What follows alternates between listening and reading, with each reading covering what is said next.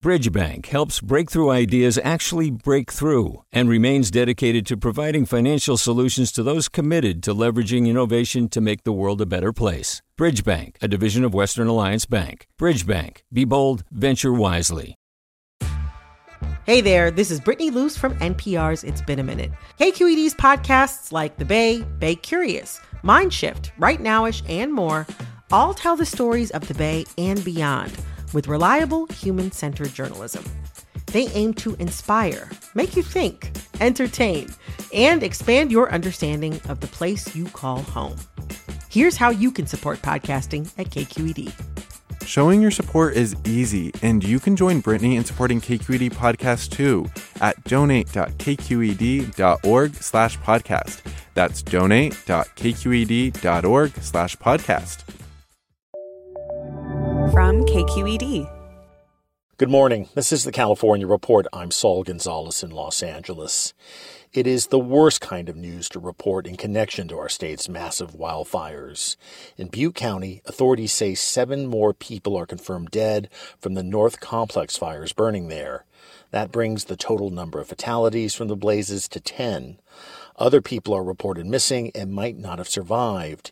Here's Captain Derek Bell with the Butte County Sheriff's Department. A team of anthropologists from Chico State University are assisting our detectives with searching areas impacted by the fire for human remains and will continue for the duration of this event. Beyond the loss of life, CAL FIRE reports that statewide three million acres have burned so far in the twenty twenty California fire season.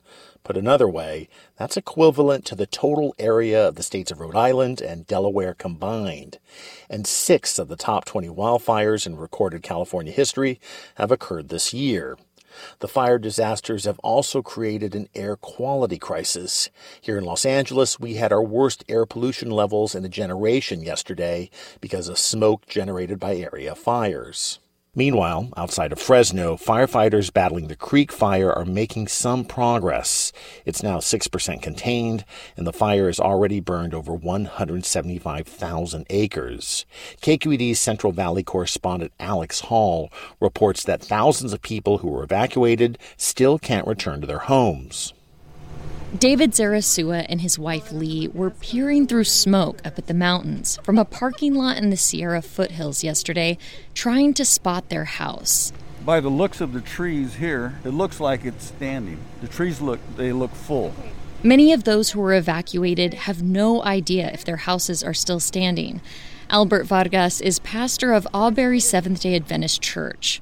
All I'm trying to tell some of these people that are losing their homes is that, you know, keep keep looking up because things will get better. The majority of the parishioners who attend that church live around here in the foothills.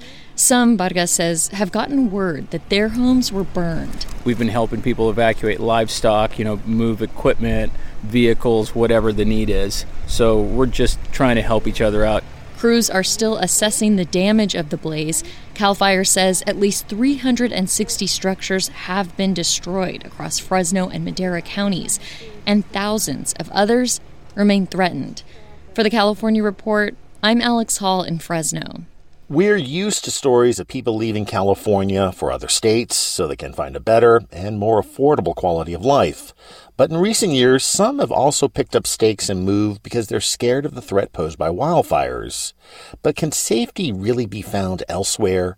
K Q E D's Michelle Wiley brings us the story of one couple.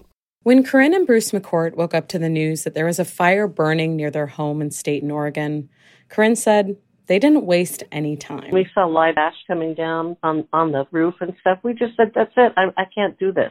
I'm not going to wait till the last minute and leave. That's because the last time the McCourts saw dark red and orange skies with ash sprinkling down, it was November twenty eighteen, when the deadly campfire raged through Butte County, destroying their home in Magalia.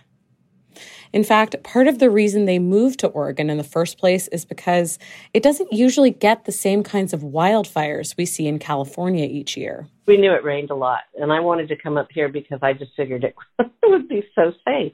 But after a weekend that saw hot, dry weather up and down the West Coast, fires began to spring up everywhere in California, Oregon, and Washington. Bruce McCourt said it felt like they couldn't escape them. Here's what I've been telling people is if you want to decide somewhere safe to live, where I move to and don't move there. For survivors of natural disasters, big events like wildfires can reopen old wounds and cause people to relive difficult and frightening experiences. And experts say large wildfires will likely play a bigger part of life on the West Coast from now on because of climate change. Crystal Colden is an assistant professor of fire science at the University of California, Merced. We're going to see fires in these places where we maybe didn't have them, uh, you know, in, in recent history.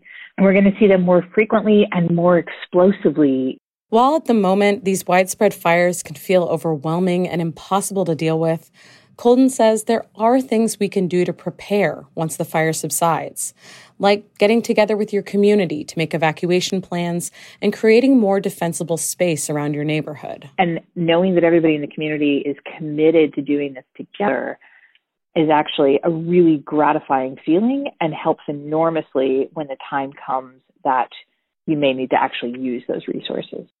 As for the McCourts, they're currently staying at a hotel in Salem. They said the fire has definitely brought up the stress and anxiety that they felt when the campfire was still burning in twenty eighteen. But their previous fire experience has also given them valuable perspective. Corinne says that as she saw other evacuees coming into the hotel this week, she felt compelled to tell them it'll be okay. And I just wanted to reach out to them and tell them, you know what, it doesn't look like it, but it really is going to be okay. You know, if you make it with your life, then that's the most important part. And for now, they're planning to stay in Oregon. For the California Report, I'm Michelle Wiley. In other news, this week, California started paying out new and much more modest federal unemployment benefits of three hundred dollars a week. But nearly two hundred thousand out-of-work Californians won't get a dime from the program, including many younger people. K P C C's David Wagner explains. To qualify for the new round of federal payments, Californians must be getting at least one hundred dollars a week in state benefits. That leaves out many part-time and low-wage workers, as well as freelancers with mixed sources of income, and many younger workers, like twenty-four-year-old Savannah Plash. A recent U C L A grad, Plash lost their job as an office assistant earlier this year and has struggled to find work to keep up with rent and student loan payments. I feel completely left behind. It doesn't make any sense to leave people out because they don't make enough. That's just going to hurt us even more. Researchers with the California Policy Lab say about ten percent of workers aged twenty to twenty-four will be excluded. Meanwhile, even for Californians who do qualify, the payments replace only half of the six hundred dollars per week people were getting from the federal government until those funds ran out in late July.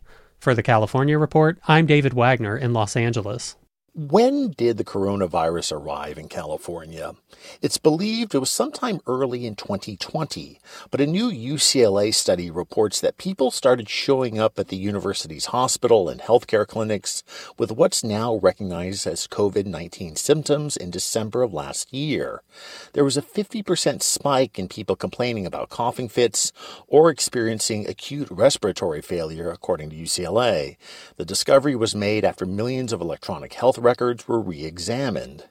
Staying on the virus, more than half of Los Angeles households have seen their finances take a hit during the coronavirus pandemic, especially Latino and Black families. That's the finding of a new survey by N P R and Harvard University conducted in the nation's four largest cities. K C R W's Darrell Satzman has more on the L A numbers. thirty-seven percent of white households in Los Angeles report they are experiencing serious financial problems because of COVID nineteen. For Latinos, the number is fifty-two percent, and for Black households, it's seventy-one percent. The results were similar in New York, Chicago, and Houston. The authors say the pandemic has made pre-existing inequities more visible. More than six in ten Los Angeles households say they have experienced the loss of a job or reduced hours since the start of the health crisis. More than a third report using up all or most of their savings. The Harvard researchers say the findings raise important concerns about households' abilities to weather long-term financial and health effects of the coronavirus outbreak, as many people are having trouble paying for basic costs of living. Again, that's K C R W's Darrell Satzman. The authors of the report also say the results show gaps in the government's response to the pandemic, including the two point two trillion dollars CARES Act, which hasn't given enough help to a large number of families suffering during the crisis. California's Public Utilities Commission has a really important job. It regulates the power companies that keep the Golden State's lights on. And the C P U C now has a new acting executive director picked from within the agency, Rachel Peterson. Peterson's appointment comes a week after the ouster of Alice Stebbins as director. Stebbins says she was targeted by the C P U C's governing commissioners after blowing the whistle on hundreds of millions of dollars in fees owed to the commission, but never collected. But the C P U C says Stebbins was shown the door after she hired unqualified people in an unethical manner. Sign up to The Economist for in-depth curated expert analysis of world events and topics ranging from business and culture to science and technology. You'll get the weekly digital edition, online-only articles, curated newsletters on politics, the markets, science, culture and China, and full access to The Economist Podcast Plus. The Economist is independent journalism for independent thinking. Go to economist dot com and get your first month free. Hi there, I'm Randa Fattah from Throughline. If you're listening to this podcast, you know that K Q E D produces exceptional storytelling that keeps you informed, inspired, and entertained. Their podcasts cover issues from your neighborhood to the entire country and everything in between. Support this work today. You can help us continue to bring quality podcasts to your ears. Just head to donate.kqed.org slash podcast. That's donate.kqed.org slash podcast. And now a preview of our sister show, The California Report's weekly magazine.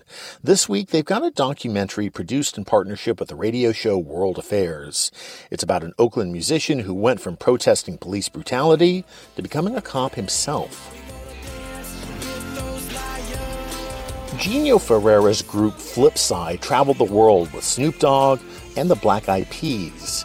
In two thousand six, N B C made their song Someday the theme for their Winter Olympics coverage.